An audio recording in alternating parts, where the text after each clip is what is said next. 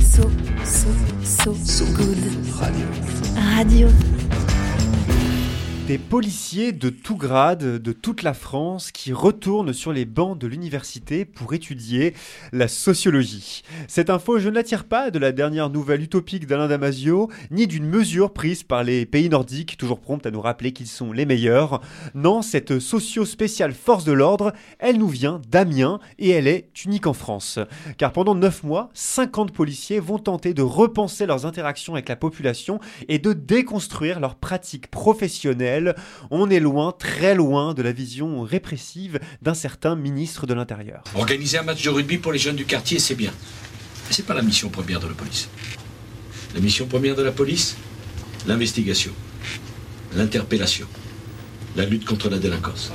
Nicolas Sarkozy à Toulouse en 2003, c'était il y a déjà 20 ans, intervention devenue presque célèbre dans laquelle il sermonne les flics de la ville rose sur leurs résultats en matière d'investigation.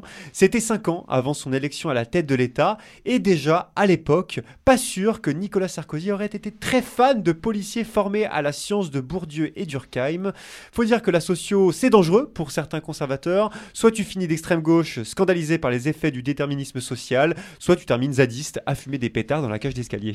Et loin de ces clichés, l'université de Picardie Jules Verne, chargée de former les policiers, a reçu plus de 200 candidatures. Ouais, sur les 200 aspirants, 50 ont été retenus, c'est plutôt sélectif. Le profil type, il n'y en a pas vraiment, c'est des gardiens de la paix de toute la France, ils ont tout de même entre 40 et 50 ans, mais surtout, ils sont de tous les grades, gardiens de la paix, brigadier, capitaine, commandant, commissaire.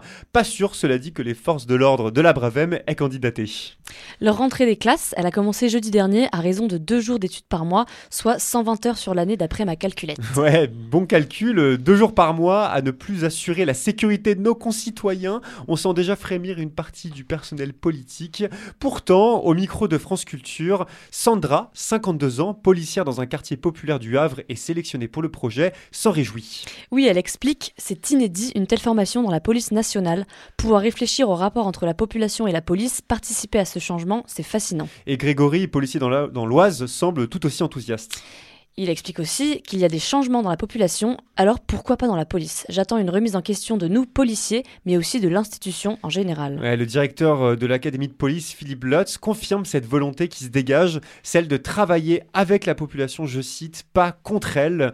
Le lien police-population, un fondement de la police justement, selon lui, à charge désormais aux sociologues, politistes et anthropologues aussi, d'expliciter tout ça aux policiers participants, de parler du rapport Médiapolis, de la sociologie de la déviance également, celle de la police aussi.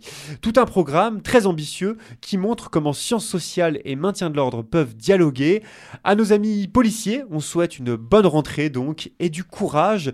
Oui, du courage parce qu'à la fin de l'année, ils devront rendre un mémoire.